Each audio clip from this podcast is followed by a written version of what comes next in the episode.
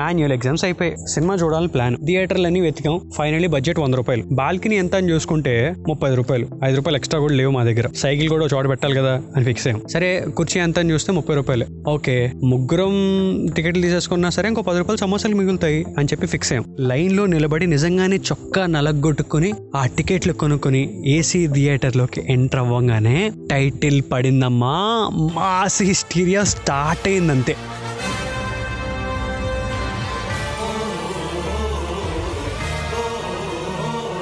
నమస్కారం నా పేరు అవినాష్. మీరు వింటుంది డాబా కథలు. అసలు ఈ రోజు నేను చాలా సినిమాల గురించి మాట్లాడొచ్చు. బాహుబలి గురించి మాట్లాడొచ్చు సమంత గురించి మాట్లాడొచ్చు. బట్ వై దిస్ ఫిలిం అని అంటే నా చైల్డ్హుడ్లో అసలు నేను ఒక కల్ట్ సినిమా ఫ్యాన్గా మారిన సిచ్యువేషన్ ఏదైనా ఉందంటే అది పోకిరి రిలీజ్ అయినప్పుడే. సినిమా స్టార్ట్ అయినప్పుడు నాకు మైండ్లో ఒకటే థాట్ ఇలాంటి సినిమాకి మహేష్ బాబు ఎట్లా సెట్ అవుతాడు? అదేదో మాఫియా బ్యాక్ డ్రాప్ లాగా ఉంది. ఏంటి సినిమా అని అనుకున్నట్టు స్టార్ట్ చేస్తే కరెక్ట్గా ఒక డైలాగ్ వస్తుంది. పొద్దున ఇందిరానగర్లో పరిగెత్తించి పరిగెత్తించి మరీ కొడతాడు. అని డైలాగ్ పడంగానే డిటిఎస్ స్పీకర్కి దగ్గరలోనే ఉన్నా మహేష్ బాబు రన్నింగ్ చాలా క్లియర్గా వినబడుతుంది. నాకు రెండు కూరగాయల బళ్ళలో గుద్దుకోగానే మిరపకాయల మధ్యలోంచి మహేష్ బాబు ఎగురుతూ కనిపిస్తాడు. ఏంటి? ఒక హీరో ఎలివేషన్ ఇలా కూడా రాయొచ్చా? అని ఒక డౌట్ నాకు. కట్ చేస్తే followed by shed fight followed by Jagadame పాట. దాని తర్వాత యాటిట్యూడ్తో కూడిన సీన్లు. అంటే అర్జున్ రెడ్డి యాటిట్యూడ్కి ఇప్పుడు ట్రిప్ అయినామేమో కానీ అసలు యాటిట్యూడ్ అనే ఫీలింగే నేను అబ్జర్వ్ చేసింది ఆ సినిమాతో నన్ను అడిగితే. అండ్ ఈ విషయాలన్నీ పక్కన పెడితే ప్రిన్స్ మహేష్ బాబు నుంచి సూపర్ స్టార్ మహేష్ బాబు అయింది ఈ సినిమా తర్వాతే. ఈ నెక్స్ట్ సినిమా తర్వాత నుంచి సూపర్ స్టార్ అని పడడం స్టార్ట్ అయింది అనమాట అంటే ఈ cinema why it's a mass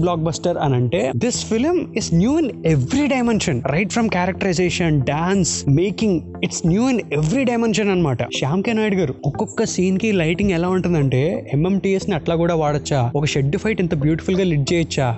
అనే ఫీలింగ్ అనిపిస్తుంది. మణి శర్మ గారి విషయానికి వస్తే ఒకే ఒక్క scene bro. Builder hand over చేస్తాడా? Padmavathi happy sir? అని అనగానే ఆశిష్ విద్యార్థి ఇలా తిరుగుతాడు. వెనకాల బీజియం.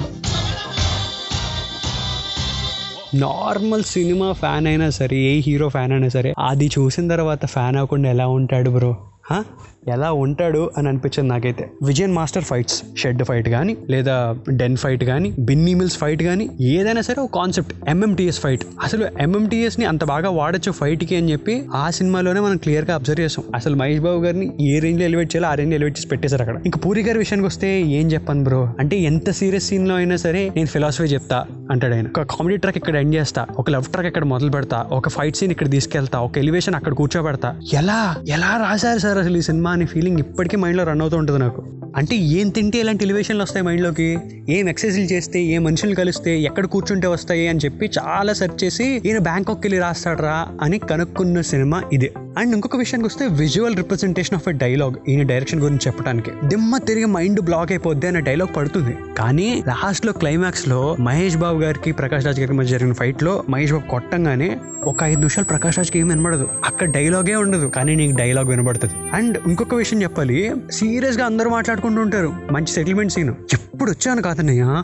బుల్లెట్ దిగిందా లేదా అని డైలాగ్ చెప్పగానే అక్కడి నుంచి ఫైట్ స్టార్ట్ అవుతుంది. అంటే ట్రైలర్లు టీజర్లు నువ్వు చూసిన డైలాగులు ఏవైతే ఉన్నాయో దానికి మించిన డబల్ ఇంపాక్ట్ దానికి మించిన డబల్ ఎమోషన్ నీకు థియేటర్లో కలగంగానే తెలియకుండా థియేటర్లో కూర్చున్న వాడివి నువ్వు అరుస్తావు పేపర్లు చింపుతావు. సినిమా కెన్ డూ దాట్ అనే ఫీలింగ్ నేను అబ్జర్వ్ చేసా ఆ సినిమాతో. అండ్ స్కూల్లో డిస్కషన్ అనమాట ఎలా అంటే ఏ మహేష్ బాబు పెద్ద హెయిర్ స్టైల్ అది మెయింటైన్ చేయడరా అని అన్నాడు. ఈ సినిమా చూడరా? మా క్లాస్లో సగం మంది అదే హెయిర్ స్టైల్ తెలుసా? అని ఒక డిస్కషన్ మహేష్ బాబు పెద్ద డాన్స్ చేయడరా? అరే ఒకసారి దేవుడ దేవుడు పాట చూపించండి రా రే మహేష్ బాబు ఎంత మాట్లాడినా క్లాసే రా. రే ఈ సినిమాలో లుంగి కట్టాడరా. ఇలా ప్రతి విషయంలో ఫ్యాన్స్ కాలర్ ఎగరేసుకుని తిరగటం అనే కాన్సెప్ట్ని అబ్జర్వ్ చేసింది ఈ సినిమాతో. అతడు తర్వాత ఫాలోడ్ బై పోకిరి లాంటి సినిమా పడితే ఏ హీరో ఫ్యాన్స్ అయినా ఎందుకు ఆగుతారు బ్రో? మాటల్లో చెప్పాలి అంటే. ఇంకా society how it celebrate cinema. ఒక బుడ్డోడు అనే దెమ్మ తిరిగి మైండ్ బ్లాక్ అయిపోద్ది అనే డైలాగ్ దగ్గర నుంచి ఒక ఫార్టీ ఇయర్ ఓల్డ్ ఆంటీ ఇప్పటికి ఇంకా నా వయసు నిండా పదహారు అనే పాట పాడడం వరకు మ్యాడ్ స్టఫ్ అది. హౌ సొసైటీ సెలబ్రేట్ సినిమా అనడానికి. ఇంకా రికార్డ్స్ విషయంలోకి వస్తే